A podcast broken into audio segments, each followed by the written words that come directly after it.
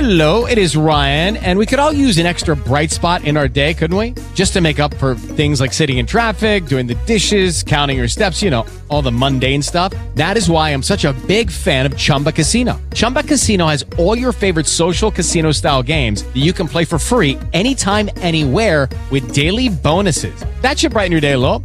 Actually, a lot. So sign up now at chumbacasino.com. That's chumbacasino.com. No purchase necessary. VGW Group. Void were prohibited by law. See terms and conditions. 18 plus. Hello, it is Ryan, and I was on a flight the other day playing one of my favorite social spin slot games on chumbacasino.com. I looked over at the person sitting next to me, and you know what they were doing? They were also playing Chumba Casino. Coincidence? I think not. Everybody's loving having fun with it. Chumba Casino is home to hundreds of casino style games that you can play for free anytime, anywhere even at 30,000 feet. So sign up now at ChumbaCasino.com to claim your free welcome bonus. That's ChumbaCasino.com and live the Chumba life. No purchase necessary. VGW Group. Void were prohibited by law. See terms and conditions. 18 plus.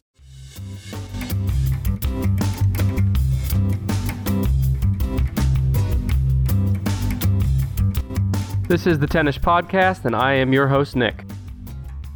I'm Brandon, who is taking a drink of water at the wrong time.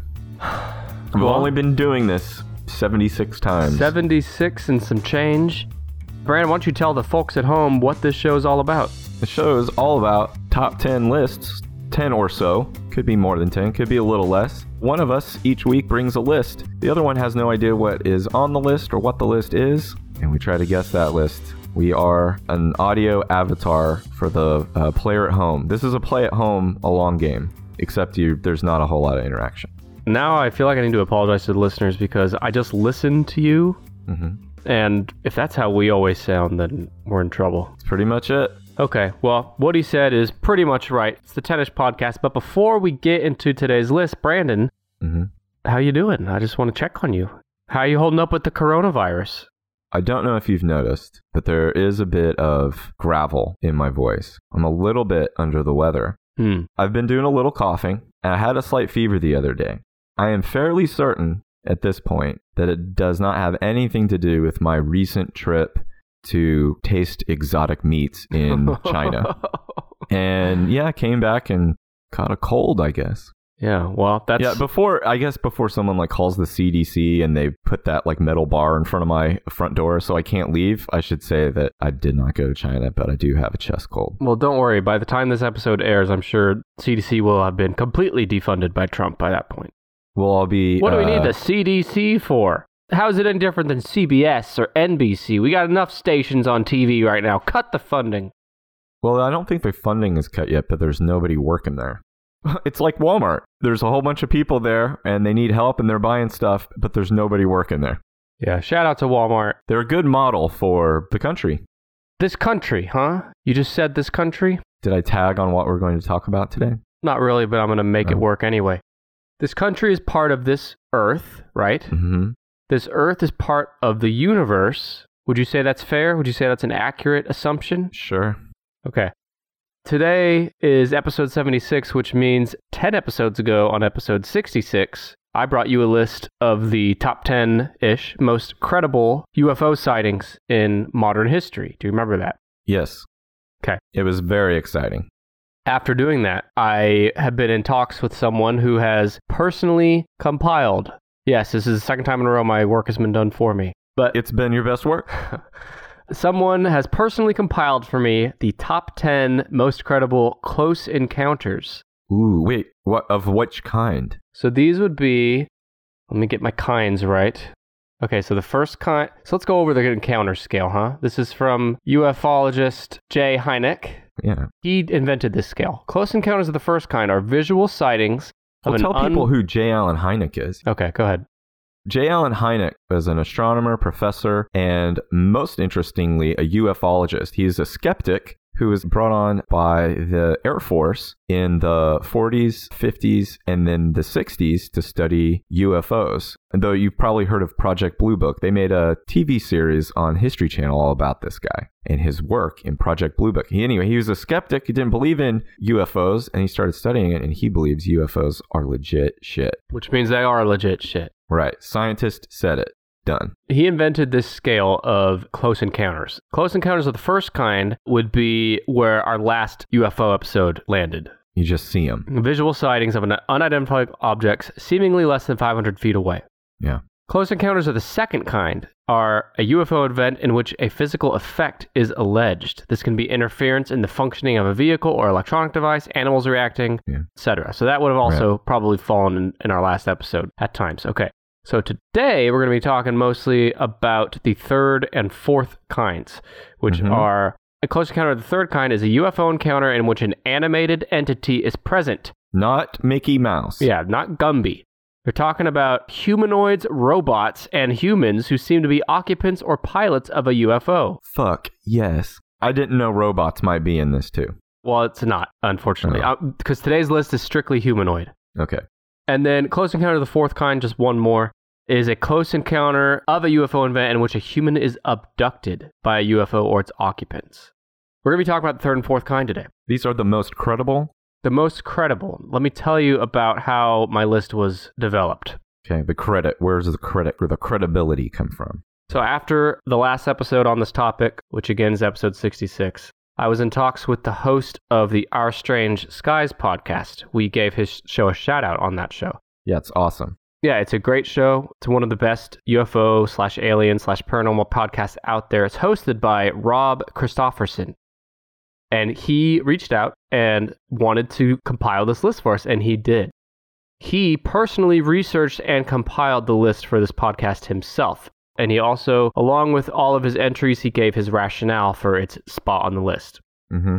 I consider him an extremely credible source. You should definitely check out his show if you're into this topic. That's Our Strange Skies. He also has a recurring panel of guests that join him and experts that join him for the show. You can check them out at ourstrangeskies.com. Yeah, thank you, Rob. Yeah, I've also thought about having Rob on the show at some point, maybe a Patreon episode. We'll see. We'll see how Definitely, yeah. so here was his criteria. This is a quote from him. There were a number of factors I used to determine the ranking of this list, including number of eyewitnesses, how credible the witness is, and the, how credible the report seemed, and the amount of detail relayed by the witness. Mm-hmm. Close encounter cases, particularly of the third and fourth kind, are incredibly hard to verify, but they are fascinating nonetheless. I'd say of all the ways you could qualify or quantify these encounters, I think the way he's chosen to go about it is probably the strongest. I feel like this is credible. Yeah, no, I do too. This is about as, as good as it gets in our world because this guy's been researching this stuff for years and he, th- his podcast is very successful.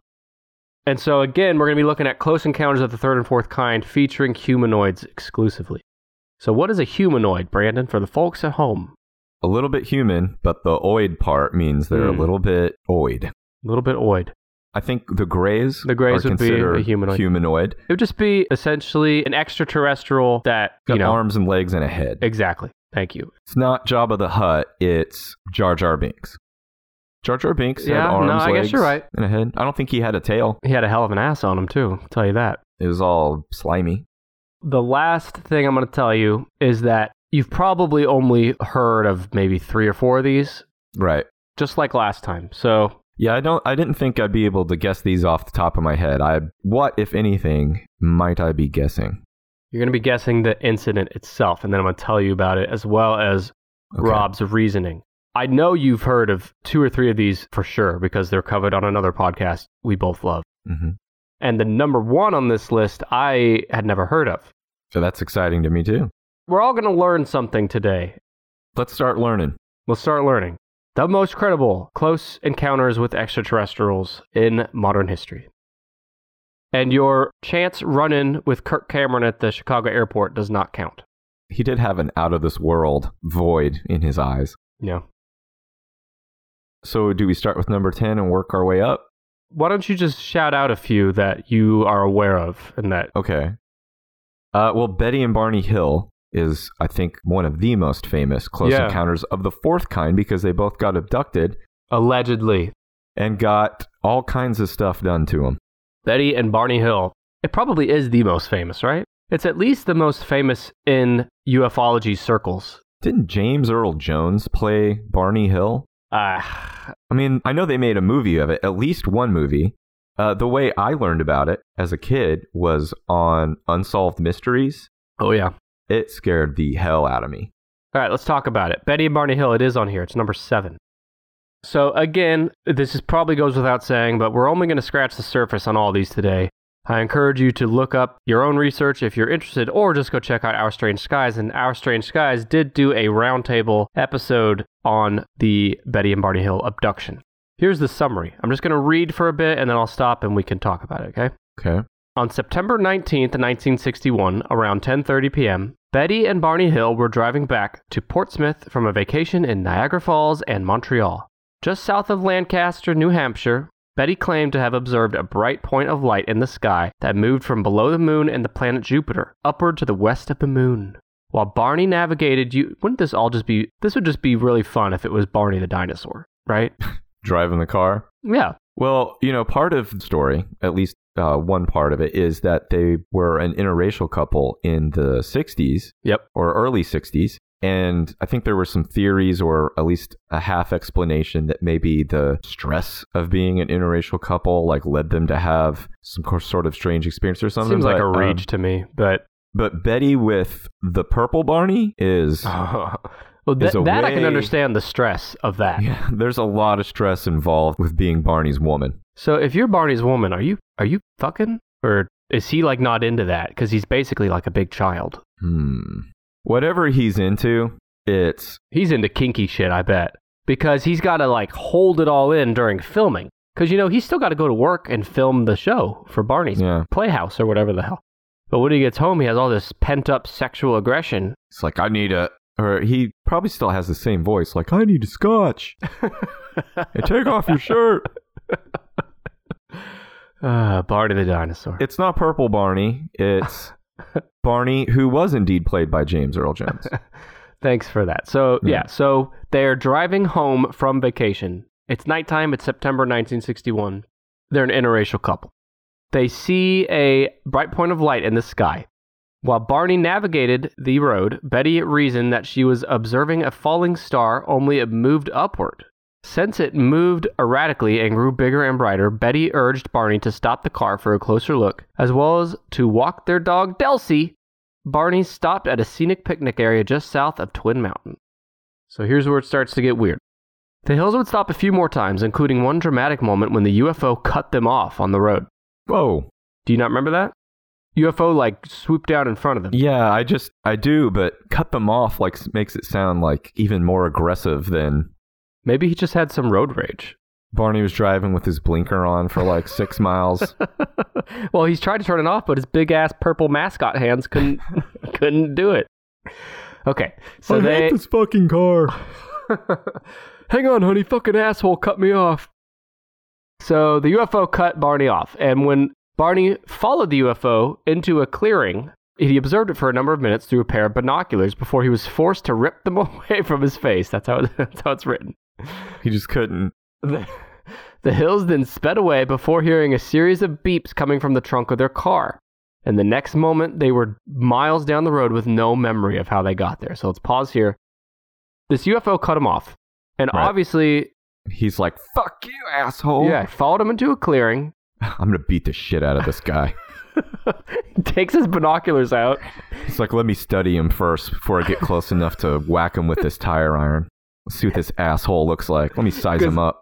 all road rage incidents begin with some studious studying and sizing up Whipping before, out your binoculars to make sure you're not running into something too hot to handle. and writing and he down looks through equations. binoculars and he turns to Betty immediately and says, "Like these guys are little, no problem." No, I think he said, "Holy shit, these are fucking gray humanoids." Let's get the fuck out of here. So they Yeah. they started to get out of there, and then they lost track of time essentially for hours. Mhm. and were miles away on the road. How do you explain this? The Hills would begin an investigation of their case almost immediately upon arriving home. This would eventually lead them to a hypnotherapist named Dr. Benjamin Simon. Uh, that might have been the same guy that did uh, Whitley Strieber, I think. Maybe. Maybe not. Doesn't matter. Under hypnosis, the Hills would reveal a narrative of alien abduction, being brought on board the craft and subjected to a medical examination, and then returned to their car. So that's all I got on the Right. story. That's like the super, you know, parsed down high level version. Yeah, they have extr so they remembered a lot of what they saw and what happened to them. Under hypnosis. Even if you don't buy it, the story is beyond nuts. They drew pictures There's drawings of like some of the stuff they saw or some of the devices that were used on them. And then they also experienced strange physiological symptoms afterwards as well. Yep. Oh, and uh, Betty also saved her dress that had some like. Didn't her? She had a dress that was saved from that night, and it had some. It had like a strange, unidentifiable substance on it. Maybe it was just Barney juice, you know? It was purple. I, How would his ejaculate be purple too? I don't know. I don't know where to go with this, but Barney's Yeah. also got some green on him. Oh, her dress was ripped. Okay. So these aliens were pawing at her. Yeah. But they did some experiments on her and if if I'm remembering correctly, I believe this was the first like mainstream abduction claim where humans were brought on the ship Yeah. and also uh, I believe it's on YouTube, if not YouTube, it's on the internet somewhere. There are videos of the audio from the hypnosis sessions where you can hear this grown man Barney weep like a child and scream in fear as he's remembering under hypnosis what happened to him and describing uh, the aliens. It's uh Yeah. I did watch it a long time ago. It's it's it'll give you uh the heebie-jeebies. But let me tell you uh, Rob's reasoning for putting this at number seven. Okay. Quote The best thing that the Hills did following their encounter was to reach out to the Air Force and other investigative bodies. That's how like. To me, Yeah. that's how you know they're telling the truth because the Air Force would come down on you like a hammer if you wasted their time. Yeah. Why waste their time in the first place? Yeah, they're not looking for that kind of heat. No, and this is 1961. I mean, UFOs and aliens were a thing, but they're not a thing like they are today, where, like, I just It'd don't be, know it'd be what. different if Bar- all the pictures of Barney Hill had him wearing T-shirts with UFOs on them that said like "Take me to your leader" or "Beam me up." Like Yeah. these weren't people who were all about UF that UFO life. and those weren't even really things at that time, I don't think. But but yeah, let me finish Rob's reasoning here. He also says that this is a multiple witness case, and a great deal of the information obtained from the Hills during hypnosis matched. This case would be strengthened had additional eyewitnesses come forward reporting seeing a UFO. After all, it did follow the hills for over 50 miles, according to them.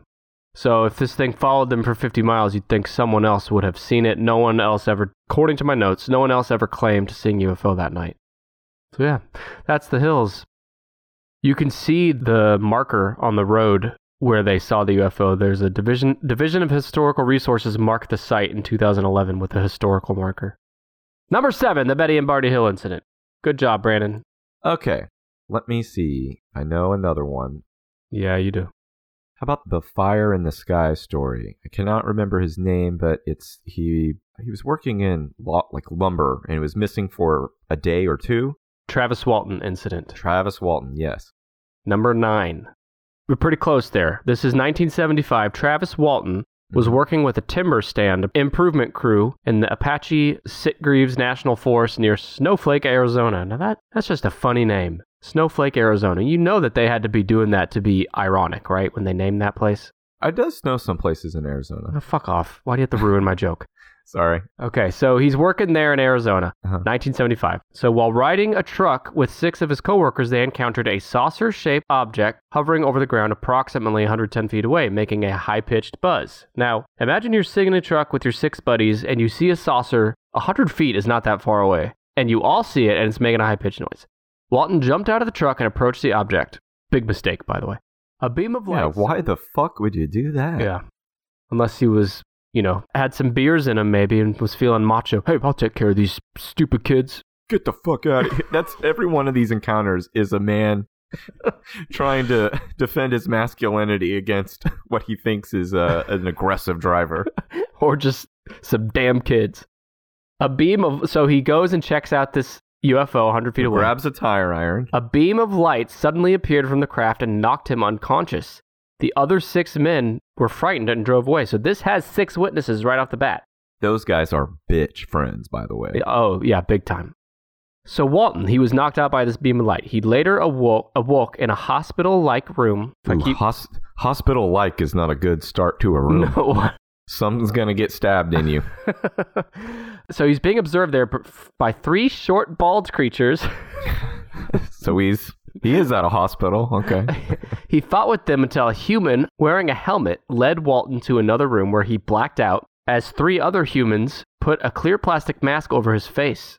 Walton has claimed he remembers nothing else until he found himself walking along a highway with the flying saucer departing above him. Whether or not this is real, Hell of a story. a hell of a story, and I believe that he thinks it's real. So, still fucked up. The case received a lot of attention at the time because it was treated as a missing persons murder case because he, w- he had been missing for a while. Yeah. Many skeptics have come out against the case, including Philip J. Class, who offered one of the logging crew members 10,000 to come out against Walters, but he refused. Each member of the logging crew has passed polygraph examinations and have stuck to their stories as to what happened. So, six witnesses even turned down $10,000 and took polygraph examinations to stick by the claim that they Yeah. saw this happen to him. And loggers stick together. Oh, yeah. Was that a pun? No, Because of sticks? no. Well, I didn't think of that, but no. I just mean like, and you're out there, it's just you and your bros in the trees. And the sticks. In the sticks, you learn to stick together. To love each other softly. yeah. Recent investigations, the national forest where this happened in Arizona, have shown that some trees in the area of the sighting have grown at twice the rate of trees in the surrounding area. Hmm. Rob's reasoning, uh, Rob from Our Strange Skies, his Yeah. reasoning for putting this at number nine is that the Travis Walton abduction is seen as one of the most credible close encounter cases on record. It's ranked at nine because there is only one eyewitness to the abduction itself, Travis Walton. However, the case seems highly credible given the number of people that witnessed Travis get shot with a blue beam of light. So you have to remember there's two phases to this. hmm All seven of these guys, including Travis, saw this UFO. They saw the blue light come out and hit him. Yeah. Everything after that, you only have Travis as a witness. And this is where the movie, the light, uh, what is it, Fire in the Sky, Yeah. was based on. He originally titled the story Fire in My Ass because they did all kinds of uh, wacky stuff to him, didn't they? yeah, that's the word, wacky. They always just go for the crotch. The crotch as soon as and you the- get on there, they're like they're like young boys in the back of a car. They're just pawing at you and immediately going under the belt. but they want the seed, right? Isn't that like usually the theory? They come from other solar systems or galaxies for our little genitals. So There must be something really like mwah, about jizz uh, that they can God. only. You know, it's like uh, it's like when you go to the Northeast and someone's like, "Oh, did you have crab cakes?" You know, you can only get them there. That's where the where it's where the crab's fresh. It's like, "Hey, have you had man jizz lately?" you got to go to Earth. It's the only place to have man jizz. Well, you know, the vast majority of abduction claims involve, let's just call it, I don't, I mean, sexual abuse, essentially, right? Alien sucking and fucking. Like experimentation on that. So if this is all real, or even some of it's real, aliens are real horny yeah. all the time, I mean, what? and they're a little bit uh, Harvey Weinstein. Yeah.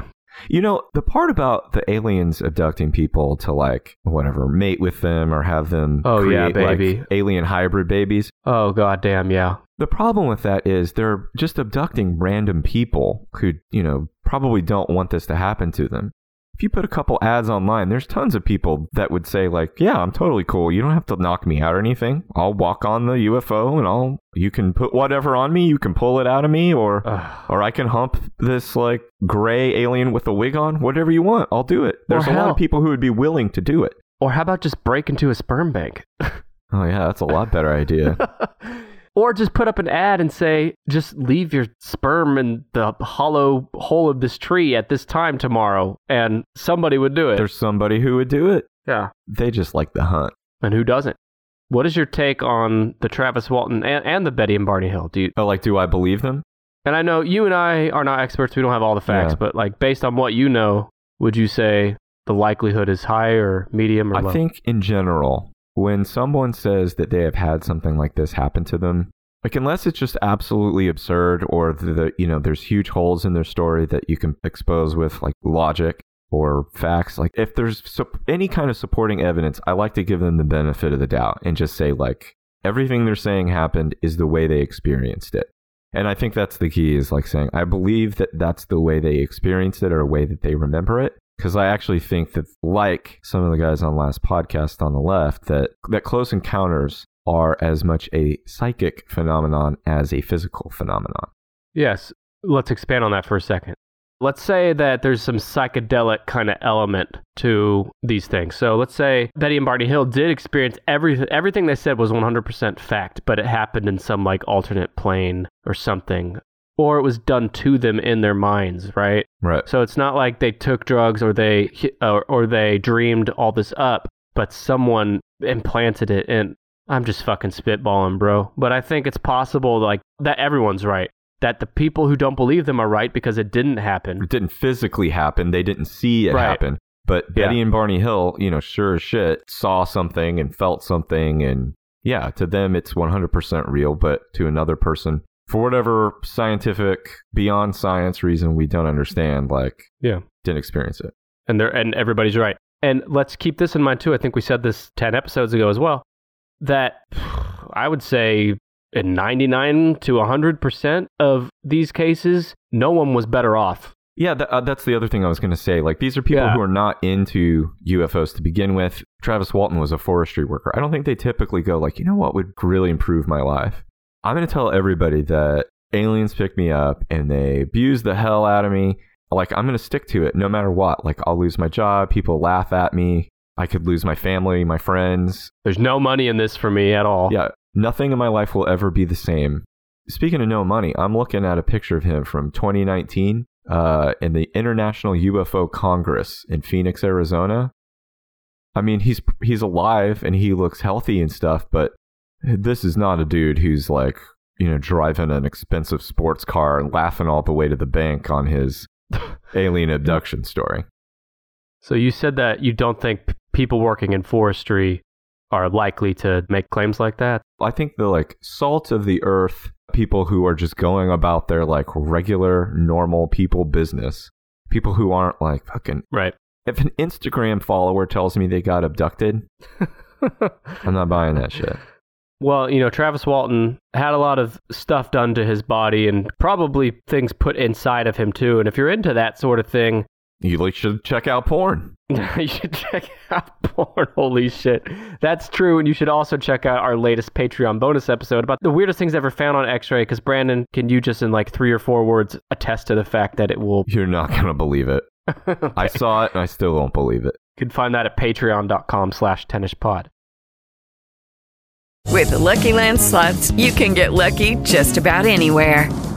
This is your captain speaking. Uh, we've got clear runway and the weather's fine, but we're just going to circle up here a while and uh, get lucky. No, no, nothing like that. It's just these cash prizes add up quick. So I suggest you sit back, keep your tray table upright, and start getting lucky. Play for free at LuckyLandSlots.com. Are you feeling lucky? No purchase necessary. Void where prohibited by law. 18 plus terms and conditions apply. See website for details. Lucky Land Casino asking people what's the weirdest place you've gotten lucky? Lucky? In line at the deli, I guess? Aha, in my dentist's office.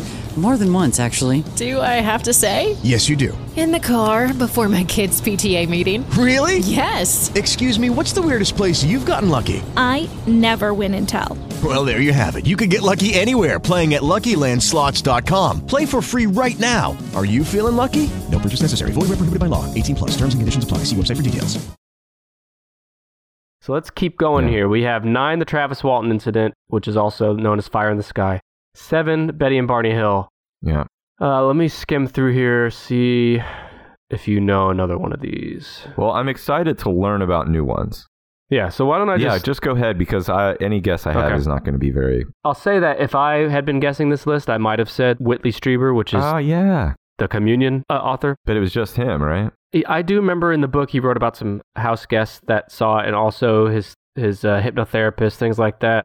I don't know. He, he's not in the top ten. But it's not in here. Okay. Well, let's just let's start learning. Yeah, I'm just going to start at the top. So number ten, the Herbert Shermer abduction. So, uh, you heard of this somebody one? grabbed a nerd.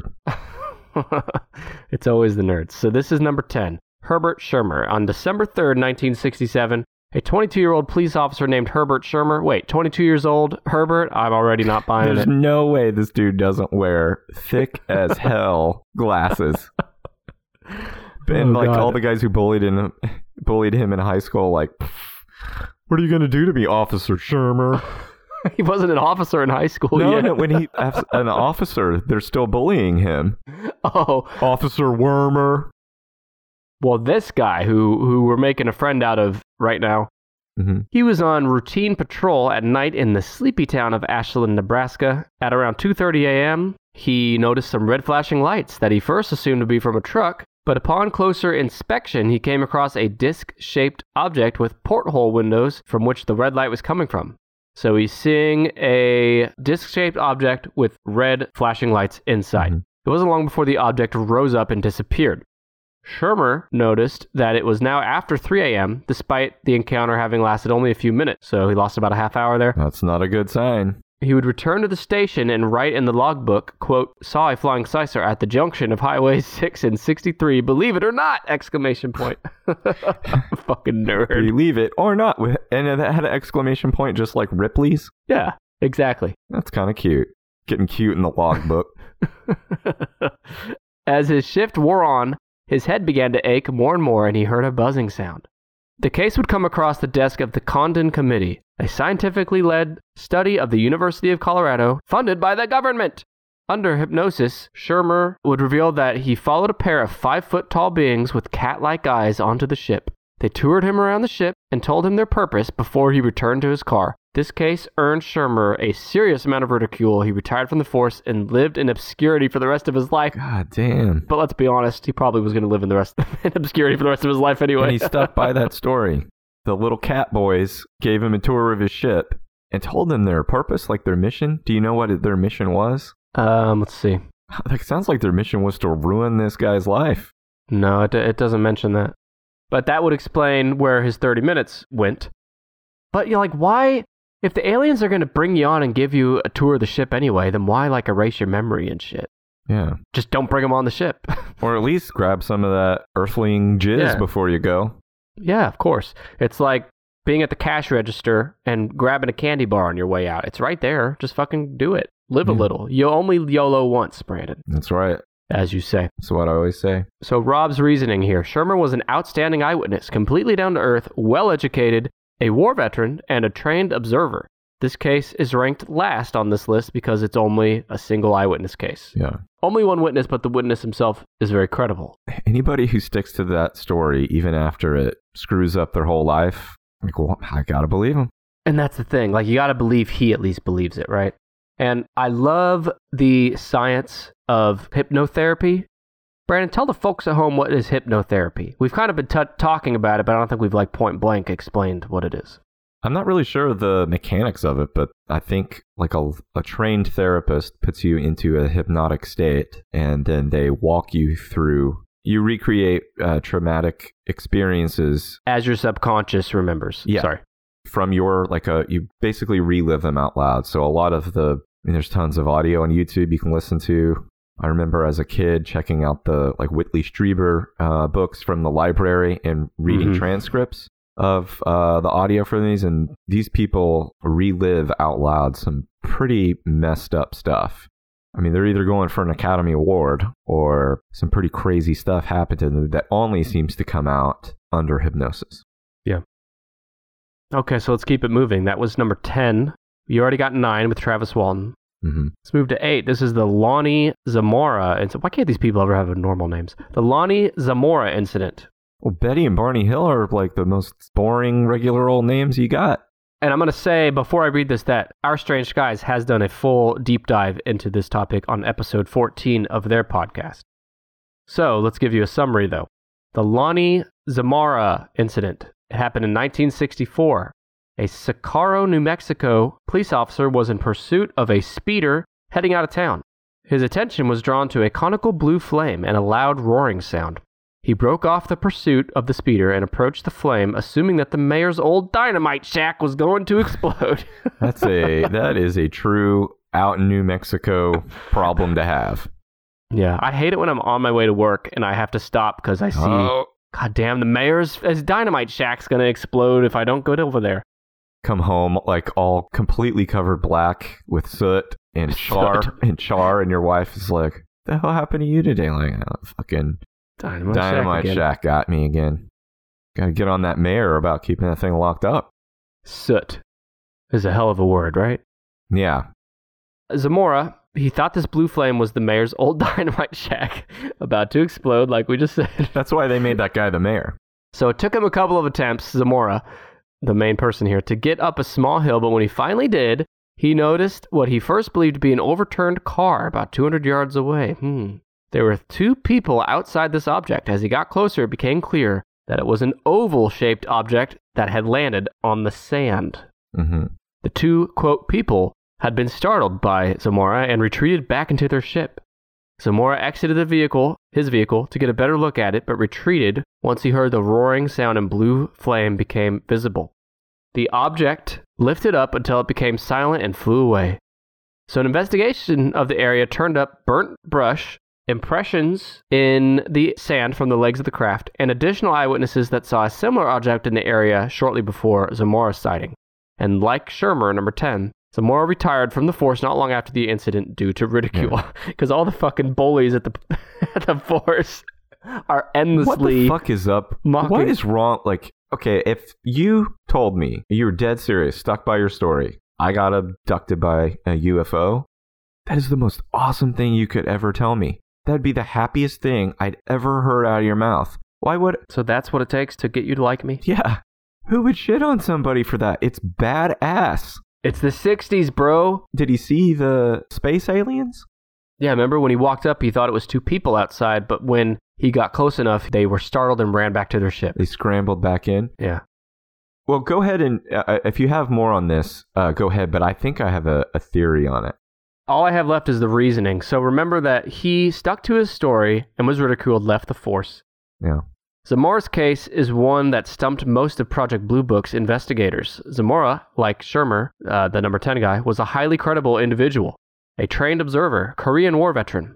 The only reason this case is not ranked higher is because it is a single eyewitness case. What was your theory? Well, my theory is I've never heard of, and I, I it just be- could be be to my like limited. I say limited, like I haven't been reading about UFOs since I was like twelve. I think limited still spot on though for you. Spot on. I haven't heard about many UFOs that have a visible exhaust from their propulsion system. Yeah. And this I was one gonna ask you not about only that. has visible exhaust from what seems like a propulsion system, but it also sounds similar to the type of exhaust or the flames that you would see from uh, fossil fuel, either jet fuel or some kind of gas. That makes me believe that it could be some kind of experimental aircraft. And what he saw were two guys who they were out flying their experimental out aircraft and they stopped for a smoke break. And then they're like, oh shit, it's the cops. And they had to hop back in there and zoom out. You talked about visible exhaust, Mm-hmm. and I can tell you that every time I'm done recording this podcast with you, I walk out of my office and my wife sees me and she says it's there's a a visible, visible exhaust. Yeah. yeah. I was going to ask you, so you mentioned the exhaust, which is different than most UFO stories. hmm Do you think that if some, all, a few of the history's UFO claims are true, is it all the same species of alien, No, a visitor? no, No. bunch of different ones. This is like a vacation destination. They told you this is where they all go for manges. Yeah, yeah, you're right. Man, just aliens, they're welcome here. Come on in. I got plenty plenty to go around. Gross. Let's go to another one. So number seven was Betty and Barney Hill. Yep. Kind of low actually, but we'll see how these yeah, others. we're moving into extremely credible but unknown territory, which is riveting. So this one, the Stonehenge incident. Well, Number six. Have you heard of this? it sounds familiar, but no.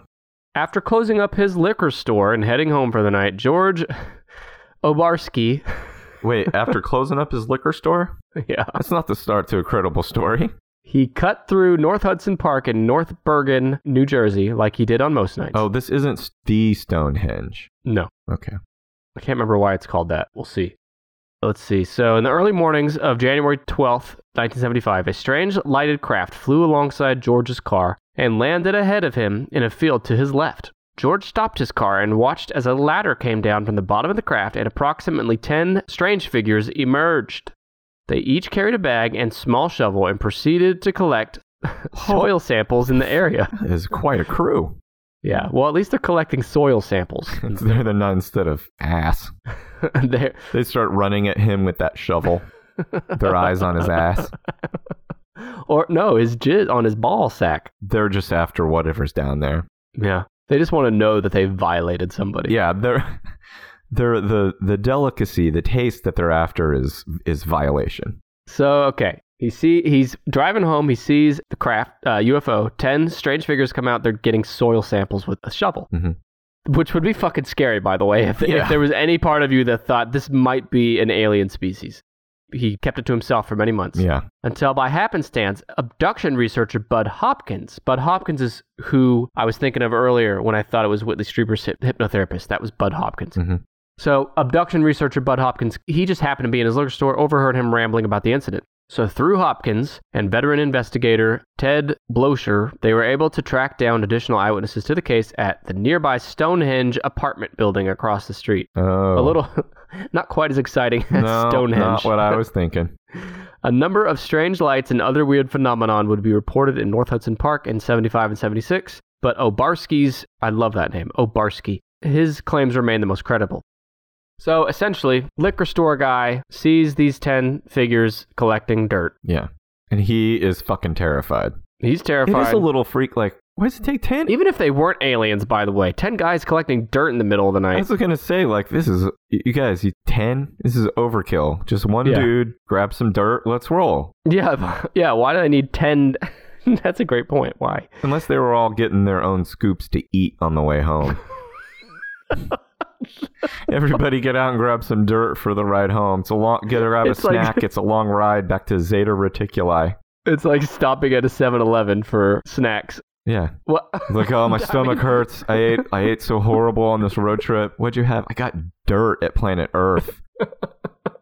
You should have stuck with the calm, man. It's like getting a chili dog at the Easy Mart, man. You got the grossest thing you could get. You got earth dirt? You're gonna get fucking diarrhea, dude. Ten of them were out there doing it. I disagree that that it's the grossest thing they could have gotten on Earth, but yeah, you know, it's either that or they were trying to intimidate the guy. I mean, what other I mean, explanation is there? It's really strange. I would never say like the good way to intimidate me is get ten dudes out there to start digging in the dirt. But it is Well, but- when you think about it. In the night, if you stumbled upon just ten human men silently digging at the dirt, you would turn around immediately and head the other way. They're digging your grave. You would walk really fast away. Yeah, it does not specify whether or not they acknowledged him in any way, but I feel like it's scarier that they didn't. Hey, dude, want some dirt? So the reasoning, Rob's reasoning, the Stonehenge incident is one of the best reported cases of the last 50 years. The additional eyewitnesses found by the investigators brings validity to George Obarski's case, but unfortunately, he was the only one to see the actual beings firsthand. Others saw the UFO. Mm-hmm. Still, this remains one of the best cases due to the physical evidence left behind, mainly the holes that George Obarski was able to find in the park, which were confirmed by park workers. They, they would look like bite marks. Yeah, how does how does holes in the park prove anything? But I guess that coupled with everything else is enough to, to land it here at number six. If he was dipping into his own supply at the liquor store, those could have been gophers. The people he saw. The people getting the dirt and leaving the holes. That was number six.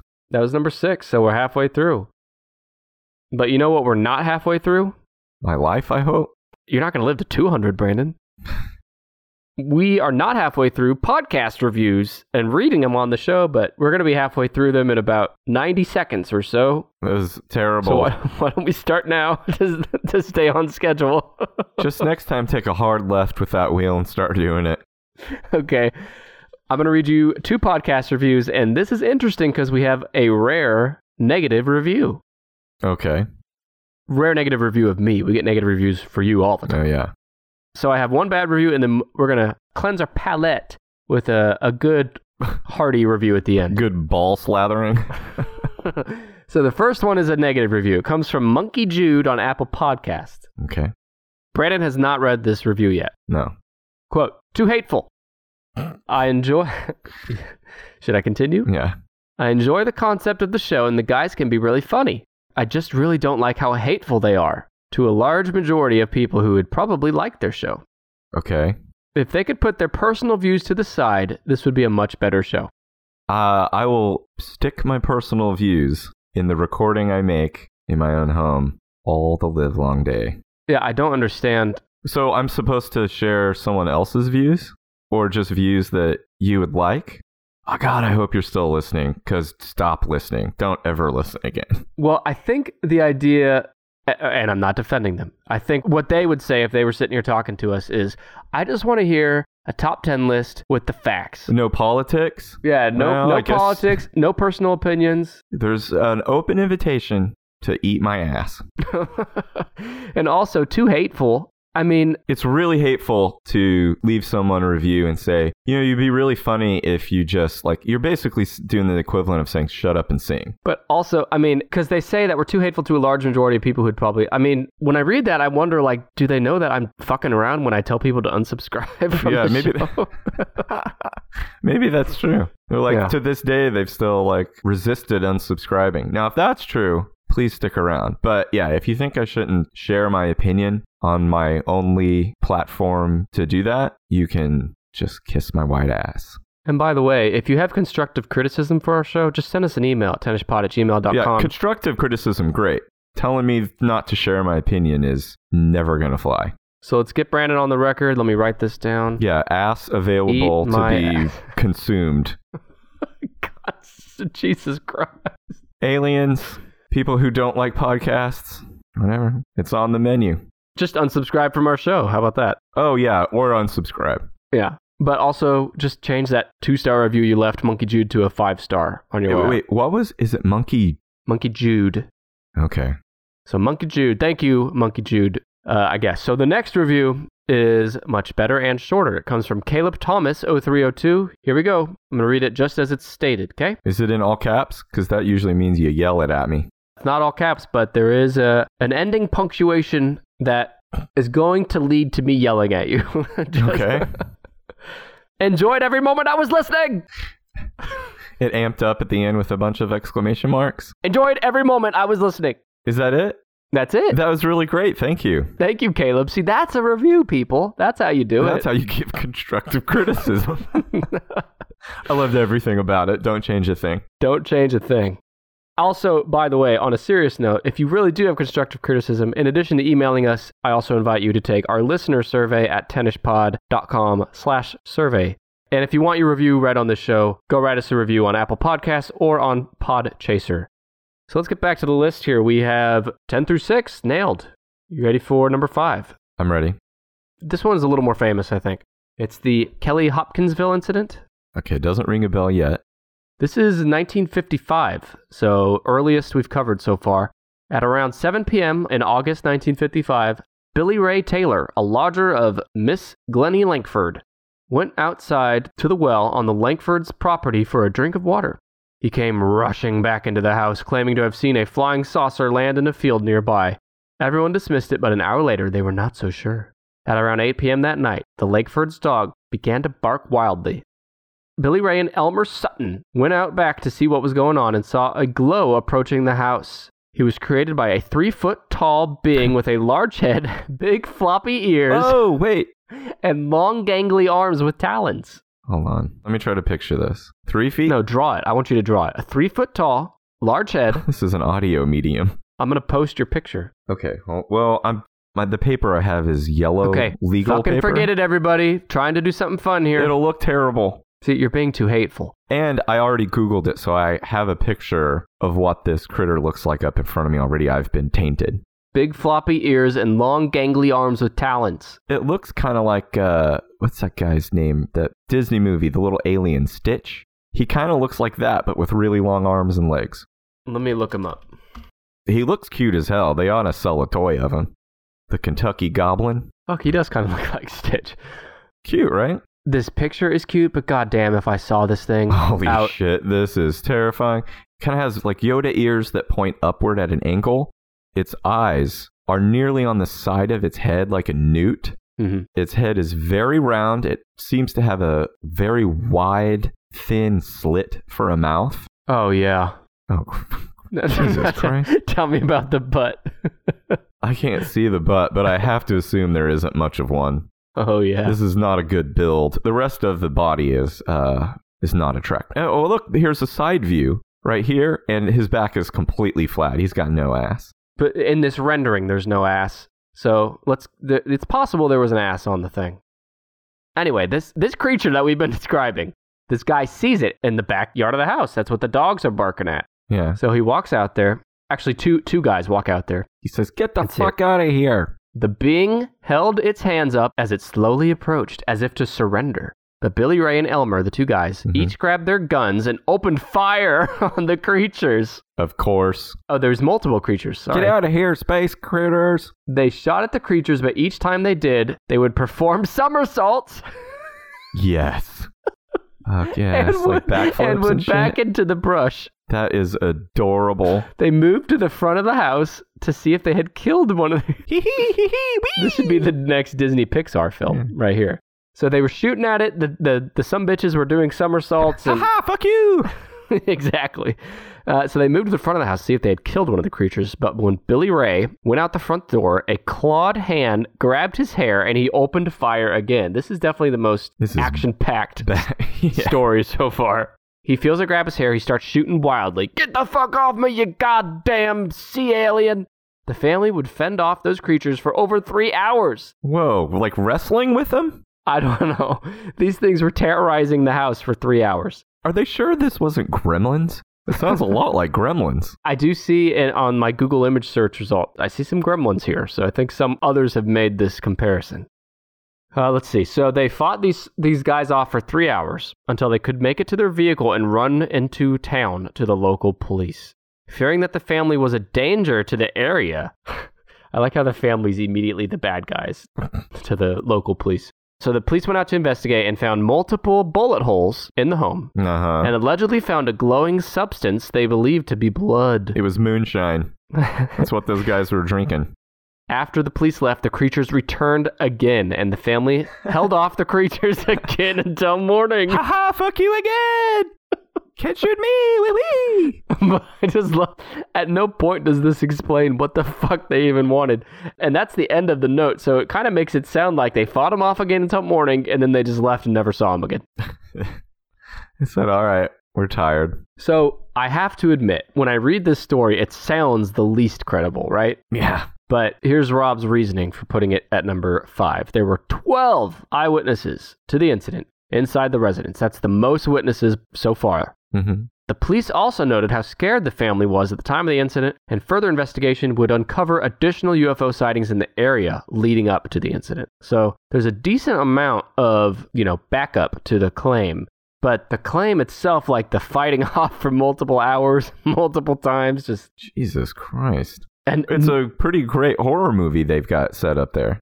You remember at the top of the show when you told me, or you questioned why anybody would bully someone who came to them with an with a UFO alien story. Yeah, this one I probably give them some shit for. If I, if I came to you and and told you this story, when you told me they did backflips, somersaults. and we're just like, fuck it, can't shoot me. Fucking teasing you, grabbing you with their ta- grabbing your hair with their talons. And then they probably still got some cum on their way out too. he probably just left that out of the story. Like they're about to leave, and like, oh shit, did you grab? Did you grab some jizz? no, hold on, let me go grab some. that was uh, the Kelly Hopkinsville incident. This is in Kentucky, right? Because one of the w- images called the thing the Kentucky Goblin. Yes. Plus, as soon as you said their names were Elmer and Bully Ray, I knew that this took place in Hopkinsville, Kentucky. I wonder if uh, Mothman, because Mothman's like super credible in terms of eyewitnesses. Yeah, he's in West Virginia, right? Yeah, but he, I guess he's not considered a humanoid alien. Is he not humanoid? He'd be considered a humanoid fucking moth. he has a man shaped body, doesn't he? I mean, aside from the fucking wings sticking out. Oh, yeah, he does. God damn, he does, yeah. Gross. Like, that's multiple times you've moaned with ecstasy. And I know they make that kind of porn for Hey. somebody. Well, some of the feedback I've gotten recently is you need more sex and, and uh, Sex and aliens. sex appeal on the show, so I'm trying. In this next story, we got to make one of the aliens wearing something spicy. Yeah, so let's see here how it goes. Number four, the Varenas. It's spelled V O R O N E Z H. Varenas incident. Number four. Varanas? Varenas, yeah. It's a Russian name, right? Sure. This is the most recent that we've covered so far, 1989. I was a teeny baby, and you were in your, I think, uh, had you retired yet from full time work? at What this year point? was this? 89. It was in second grade. All right, we'll see. Uh, see if the people out there buy it. Yeah, it was in the Soviet Union. What? Yeah, this is from the Soviet Union. Okay, so This is in the in the Cold War. okay, do you want me to fucking tell you the story, or do you want to just keep yelling no, out I'm gonna keep just facts. telling things about Russia and history. Yeah, Keith, tell me a story. 1989, Russia. Three children at South Park in the Russian city of Varennes, hmm Varennes noticed a pink light in the sky that turned into a dark red ball Okay. as it got closer. You need to have that checked out. It was about five to nine meters wide and moving in their direction. So now I got some Russian names to read to you. Vasya Surin, Jenya Blanov, and Julia Shalakova Mhm. watched the, watched the ball as it approached and hovered in circles about 12 meters over the park. Children could see grass being disturbed under the sphere as it moved. Suddenly, the sphere floated away and returned a few minutes later. By this time, a crowd of about 40 adults had gathered and watched as a small hatch opened on the bottom of the sphere. So, Yes. stop there. There's a fucking sphere floating around. It's disturbing the grass under it. Now you have a bunch of kids and 40 adults that are watching a door and a hatch open. hmm So let's continue. Hatch opened on this thing. A three eyed creature peered through the opening. After briefly scanning the terrain, the creature disappeared back inside and the object landed in the park. He's like, not enough semen here. Oh, th- it landed or it, it left. It looked out from its door, shut the door, and Mhm. then flew off a little bit and uh, landed. To the shock of the witnesses, a door opened up on the bottom of the sphere. Again? Yeah, Okay. The- but now the, the sphere is landed on the ground. Okay. The creature or another similar one walked out and into the park with a bizarre boxy robot. There are robots today. My Awesome. apologies, I missed it. The creature wore silvery overalls, bronze boots, and a large disc on its chest. What's the disc? Uh, it had wide but small domed head that rested directly on its shoulders and two white eyes with a red one in between them. The children guessed the being to be nearly three meters tall. That's tall. Three meters, what is that? It's like nine, nine or ten feet tall. God damn, that is tall. Uh, the creature uttered something, so we finally have a speaking incident. And a glowing rectangle appeared on the ground in front of it. This story's fucking crazy so far, and there's so many witnesses. The creature uttered something, and a glowing rectangle appeared on the ground. He uttered another phrase, causing it to disappear. Oh, He did it- Why do you Everybody do was like, that? "What the fuck?" no, yeah, that's how you make his triangle appear. Okay, He's like mumbling something, and they can't understand. like what? They keep asking him, What? What are you saying? And he keeps saying it a little louder every time. And finally, when they get him to speak at a volume they can hear, they realized he was saying, Sign up for the Tennis Podcast Patreon at patreon.com slash tennis pod. Oh. Let's stick him back in his UFO and kick him out of there. Okay, so he was saying a bunch of shit to get this rectangle to, to disappear. hmm So he then adjusted something on the robot, which caused it to start walking away. Terrified, a boy in the crowd began to scream. Yeah.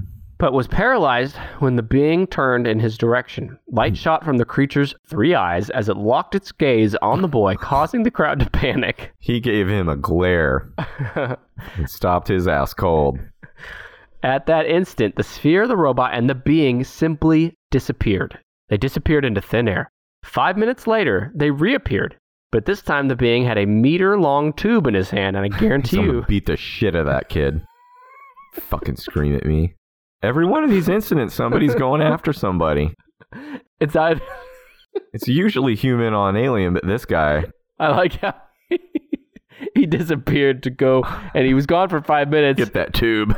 the five minutes was him throwing shit around his spacecraft trying to find where he left the tube. Where's that fucking tube?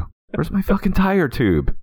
But you know it serves two purposes because after he beats the shit out of the kid, he's gonna find one of those adults and get just get a sample out of him Hold on, I need some jizz for the ride home.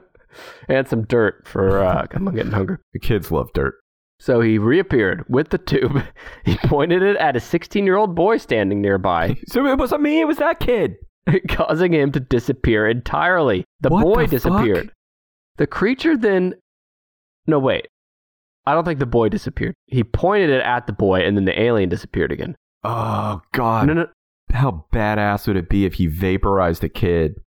Well, I'm actually kind of confused by this sentence. I can't tell. This is what's written. Okay. The creature pointed his tube at a Uh-huh. 16 year old boy standing nearby, causing him to disappear entirely. Period. The next sentence says the creature then climbed back inside the landed craft. Yeah, that kid disappeared. That is awesome. The sphere ascended and flew off into the sky, and the teenager reappeared. Ah, okay, shit. there. Sorry, I forgot that last sentence. I guess So- that's kind of cool too. Did they ask him where he went when he disappeared? Well, ah, Brandon, I don't think that kid would say it's badass. Like for a minute, he was in the most like disturbing, horrifying alternate dimension. yeah, well, it's like in the Tommy Knockers when they would shoot the they had a ray gun and you'd shoot it at someone and it would cause them to disappear, but they weren't really disappearing. They were actually being transported to a trash planet. The upside down. Okay, so here's Rob's reasoning. And I can understand why this is so high, because the number of eyewitnesses alone, 40 plus. And it doesn't make any goddamn sense, which No. if a bunch Did- of people got together to make a UFO story up, they would make something up that made sense. This is not what they would come up with. They saw the craft reappear and the being used the wand on the 16 year old boy, Yeah. the tube. Many have pointed to this case as Soviet propaganda, but it was investigated by famed French uologist Jacques Vallée, Jacques Fillet. Jacques Vallée, who talked to many of the eyewitnesses firsthand. That's a crazy ass. I'd never heard of this. no, that actually. was a really good find. fucking nine foot tall creature with three eyes just walks around. There's a crowd of people watching him. Said, I don't like your face. Biggity bap. And he disappears. All right, we got three more. Top three most credible. The Reverend Gill sightings is number three. This is in the 50s now. In the late 50s, Papua New Guinea became the host of numerous UFO sightings, but the most dramatic was that of Father William Gill and his mission at Bohani, Bohani, Boy, Boyani. At about 6:45 on June 26th, Father Gill saw a bright white light to the northwest as 38 people at the mission watched a four-legged disc-shaped object that was approximately the size of 5 full moons lined up end to end hovered over the mission. On top of the object, they saw four human like figures that appeared to be performing some sort of task. Yeah, I'll fucking bet they were. I'll fucking bet they were performing a task. At times, one or more of the figures would vanish from, the, s- from sight, only to reappear a few minutes later. At regular intervals, a beam of blue light shone upwards from the center of the craft. The object was visible until about 7:30 when it ascended into the clouds and vanished. At about 8:30, several smaller objects uh, appeared in the sky, and at 8:50, the first object returned. The four-hour sighting lasted until 10:50 when clouds moved in and blocked the view. So you got over four hours, several large UFOs with uh, human-like figures on top of them performing Yeah. quote some sort of task. I guess when I first listened, my mind heard them being inside, but no, th- I'm looking at pictures of it, and they're like, it's like you know, like someone riding in the bed of a pickup. They're standing on the top. You can Well, let's see. verify. Brandon's not s- looking at a picture. I'm looking at a drawing. Yeah. Oh, he's looking at a drawing. Okay. Yeah. Yeah, they're just sitting on the top. Looks like the Beatles playing their last concert. Maybe that's what they were doing, playing a concert up there. Yeah, playing a concert. Well, it does say that they uh, were performing some sort of task, and I, I do I do love how vague that is. They were waxing the top. Huh? They were. That's the task they were. They were waxing, cleaning and waxing the top of the saucer. Yeah, something really boring and menial, but to Are us those guys it looks watching like us down there? Should we go inside? the next day the large object with the quote people on board and two of the smaller objects returned at about 6 p.m. The onlookers waved to the beings as they waved back. Oh, They tried to signal them to land, but they never did. They never did land. By 6:30, the mission, under strict practice, went to dinner and then to evening church. Can you imagine living under such strict rules that there is a fucking UFO with aliens standing on top of No it, shit. waving at you, and someone says it's dinner time and you just have to leave? And then to evening church. Yeah. You have to sit and wait through church knowing that, like, fuck, I might get out there and that UFO might be gone. Also consider the fact that the very idea of church and the things you learn in church is in question to everyone in there after what they just saw, There's right? a lot of people in that church sweating that night.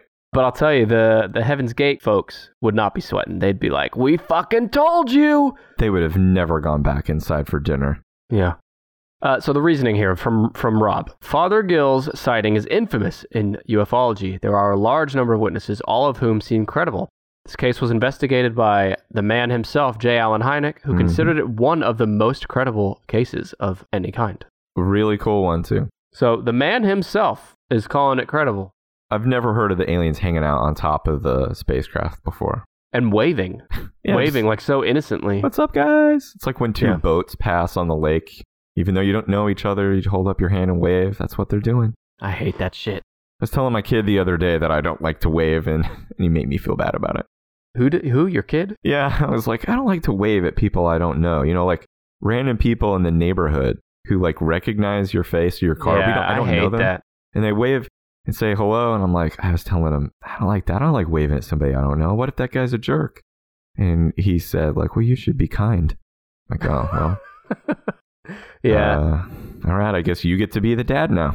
yeah. Well, when he grows up, he'll realize there's not a kind person. That's a myth. Yeah. There are no kind people, including him. A large majority of people would like you if you just kept your fucking mouth shut. So you said you don't like waving, but do you wave anyway? Yeah, I feel bad. yeah, you got to. Okay, we have two left. Number two is the year of the humanoids. A whole year. 1973. Yeah, we got a whole year here. This is beginning in August 1973 and lasting until late December, so you know, roughly four months. The United States experienced a wave of very specific sightings of humanoids inside or emerging from UFOs, approaching eyewitnesses and even giving chase to witnesses. It's like us chasing down people on Twitter. Hey, listen to our podcast, please. And this was all over the world? United States. Okay. One of the most prominent cases occurred in October and involved a police chief. Jeff Greenshaw had ventured to the town of Folkville. It's like the way you say folk, folks. Folkville. You to gotta follow- nail that you gotta nail that L. No, you don't have to. You just choose to, and it makes all of us fucking queasy. Yeah, well, that's what you gotta do. No, you don't, is what I'm saying. The town of Folkville. To fo- so, uh, this police chief, he ventured to this town to follow up on reported sightings of UFOs. Mhm. Greenshaw, the police chief, spotted a metallic creature and pulled his vehicle to the side of the road. The creature moved toward the vehicle at first, but then turned and ran in the opposite direction. The Greenshaw gave chase for several minutes, but the creature only moved faster. He would lose sight of it when his car came off the road temporarily. So he was giving chase in his car, if that wasn't clear. Mm-hmm. And this thing was running away. It ran in the opposite direction I think he ran into the evil Terminator from Terminator 2. because it was metallic. Yeah. And he could run fast. So th- this thing ran away, outran his car.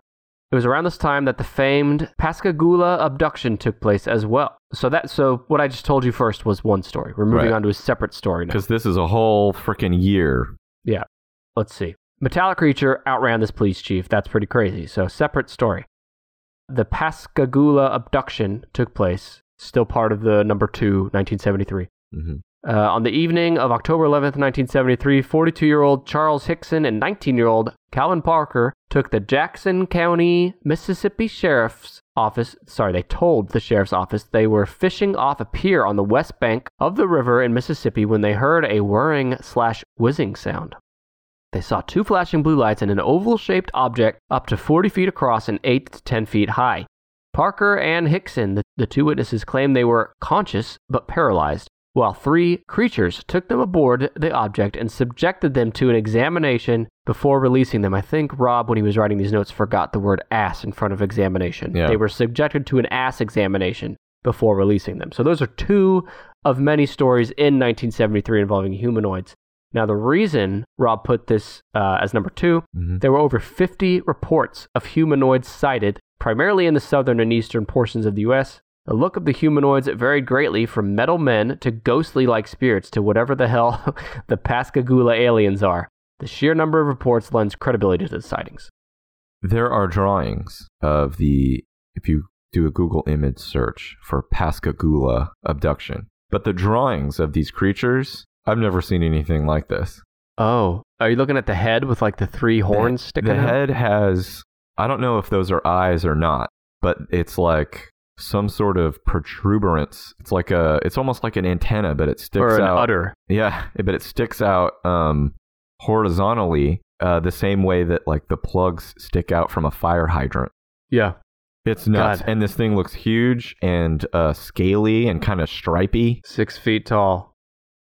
it kind of looks like that fucking monster that came out of the upside down in stranger things Yeah, or our listener Brian in Alaska looks kind of like him too. He might have wanted to send you were being hateful.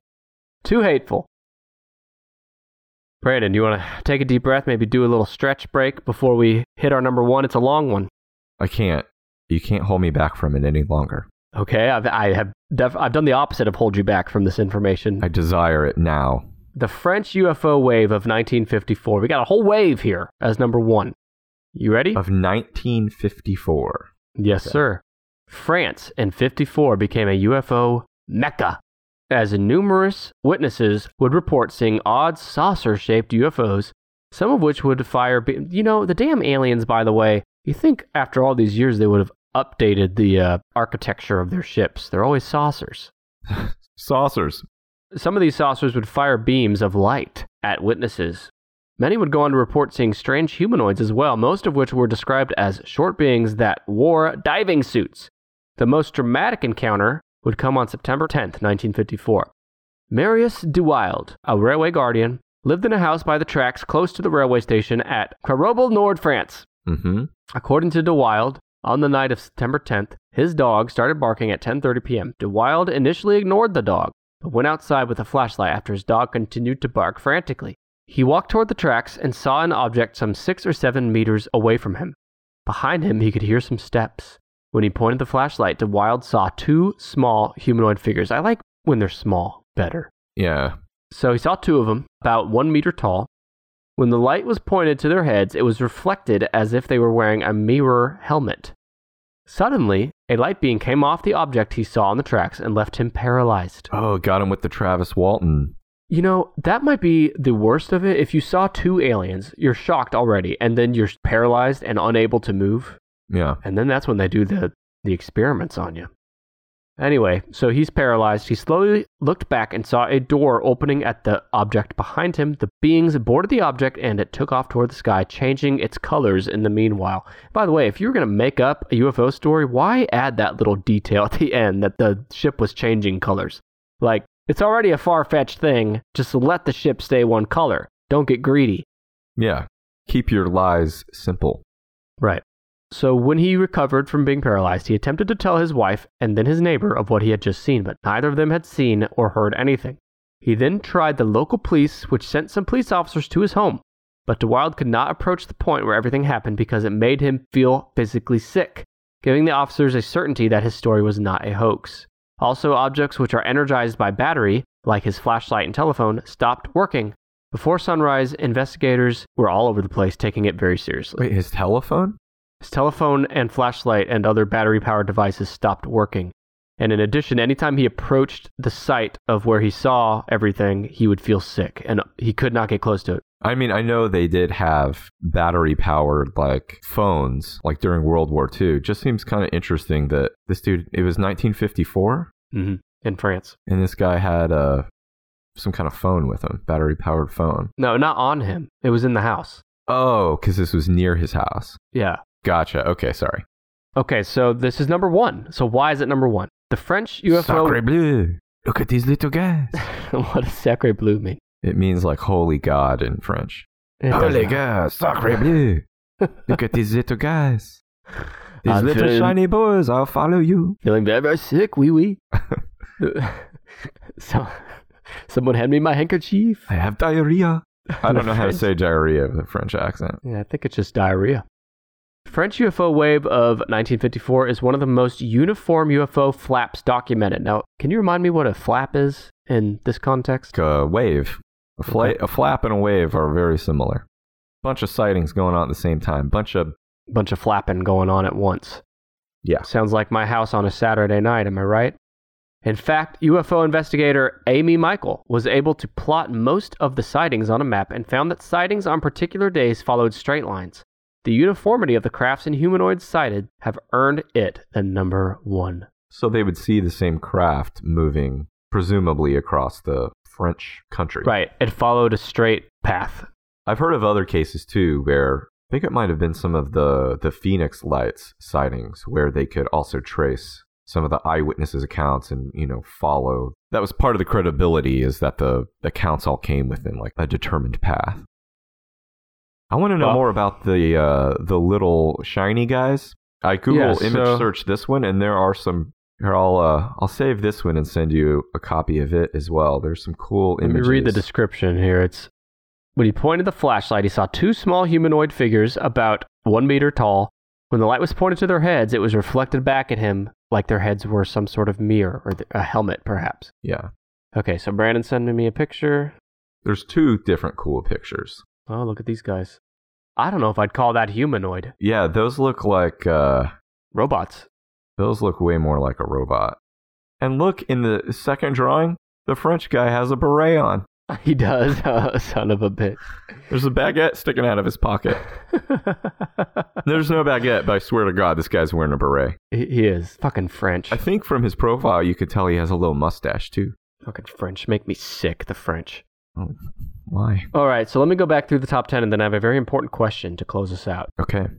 This is the top 10 most credible third and fourth close encounters with, Close Encounters of the Third and Fourth Thank you. Kind. yes, featuring humanoids, as compiled by our friend at the Our Strange Skies podcast. Number 10, the Herbert Shermer abduction. This is where the police officer was ridiculed by the bullies at work and he retired and lived in obscurity the rest of his life. Stuck by his story. Number nine, the Travis Walton incident, also known as Fire in the Sky. The lumber worker was abducted on the ship and experimented upon. Number eight was the Lonnie Zamara incident. This is the one where the, uh, he had seen a ship 200 yards away, It had the f- uh, an orange The and blue, blue light. flame underneath, right? right? And he saw two people that retreated as he got closer. It finished the smoke break and got back in their fossil fuel powered experimental aircraft. And That's right. Number seven's Betty and Barney Hill, probably the most famous of any. I would, ugh, I mean, besides like what, like Roswell, it's got to be the most famous UFO something out there. It's in the top few at least. Betty and Barney Hill. Six, the Stonehenge incident, not to be confused with Stonehenge. It's actually the Stonehenge Apartments in New Jersey. This is where 10 figures came down to get a little dirt snack on their way back. Grab a snack for the long ride home. Number five, the Kelly Hopkinsville incident. Fuck off, space goblins. Yeah, this is what the Pew, pew, goblins. pew. They literally were wrestling for hours in the night, Shooting up their house. and I like how they went and told the police about it, and then the next morning the goblins came back to wrestle some more. okay, so that's five. Four is the Varenza. Varenez incident in Russia. Well, this is with the nine foot tall guy with the big tube that he was gonna beat the kid up Yeah, with. he didn't come to fuck around. Three was the Reverend Gill sightings. This is the group that went back to church after seeing several UFOs for four hours with people on top waving at them. Hey guys, hey guys. Number two, the year of the humanoids. So it's a whole year with a few cases, but it featured the metallic creature that ran away from the police chief's car. It also featured the three creatures that took the fishermen on board and subjected them to experimentation and examination. That was number two. Number one, the French UFO wave of 54, which featured the one meter tall, reflective helmet wearing aliens. Adorable little guys. Adorable little guys. That is the top 10. Brandon, my question for you. I have a few, actually. Okay. Number one, this is the most reading and least guessing we've had on an episode. Yeah, How did you like that? that was fine. I feel like I. I don't think the guessing uh, is always as important as just getting some learning in and getting some yucks in, and most importantly, getting aliens in. So yeah, I'll take an alien any way I can get it, even if Yeah. uh, I have to be force fed a list. Just like Travis Walton was force fed on the ship. Yeah, My next question is if you were abducted, and let's leave the details out of it. Let's just say you were abducted, you were taken on a ship, and then you were brought back. Who would be the first person you'd tell, if anybody? And would you do anything about it, or would you kind of just do I remember what happened, or do I just have lost time let's and a sore butt? Let's say you remember it, but the detail of whether or not you remember or you went through hypnotherapy is not important. Let's just say, like, you I have know- at least a vague idea of something happening. Would you pursue it or just kind of hope it goes away and forget about it? Because all these people came forward. I mean, I would tell my wife. Uh, She'd probably notice if, like, you know, I got a beam of light zapped me out of the bed for several hours in the middle of the night. She might not notice. I came back with my clothes all on, inside out and backwards. She probably wouldn't say anything. She like she sees you the next morning, doesn't even say a word. Just- That's just how he gets dressed sometimes. I think I would tell my wife, and then she would check me into a mental hospital. That's the thing. Like, do you go to any of- go through any official channels? no, I wouldn't. Because what are they going to do? Would you Besides- call in like any sort of UFO? Ooh, I like, would Mu- contact Mu- MUFON. Yeah. yeah yeah, MUFON. I wouldn't bother talking to like the police or the military or anything like that.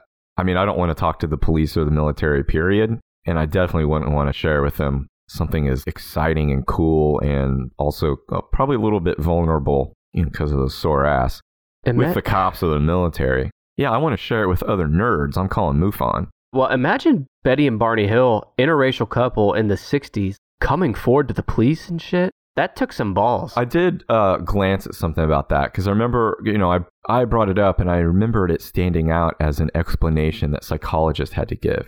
And I do want to point out that in the quick bit that I glanced at earlier, it did remind me that Betty said, despite that fact, they lived in the Northeast. You know, I could- it'd probably be obviously a different story in other parts of the country, but they lived in the Northeast and they were a happy couple and hadn't experienced any sort of stress or tension because of race or race relations or anything like that, at least as part of being a couple.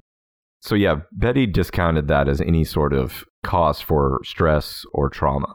So, I did want to point that out. I didn't want to like just throw out Yeah. that, like, oh, that's the reason why they came up with this story. It was one, and probably kind of a, almost a patronizing explanation given by some psychologists who I, I'm not even sure examine them. Uh, yeah, I don't remember if they were examined for like. Um, other than the hypnotherapy, I don't know. I don't know. I it sound it sounds like they would have been up for anything, anything they could do to aid an investigation or.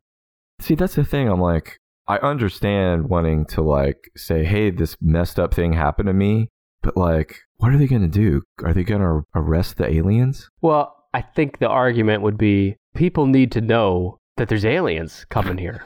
Yeah, they need to know. Watch your cornholes, bud. If Yeah. you see if someone cuts you off in traffic, well, don't stop. Period. But don't stop and study their habits with your binoculars yeah, and then approach them. especially not if you have a cute little dog in the car with you. Oh yeah, I You forgot to. can't risk Delcy safety by chasing down aliens in your binoculars. No, you need to bottle up that rage, that road rage, and save it for when you get home. That and your semen, so Yeah. you have enough for the aliens to harvest later. Save your road rage, save your semen. and save your ears for more of us next week and every week with the Tennis Podcast. We'll be back next week. Brandon will have a list for episode 77. And in the meantime, you can follow and connect with us on Facebook, Twitter, and Instagram at 10ISHPOD. And that's all she wrote.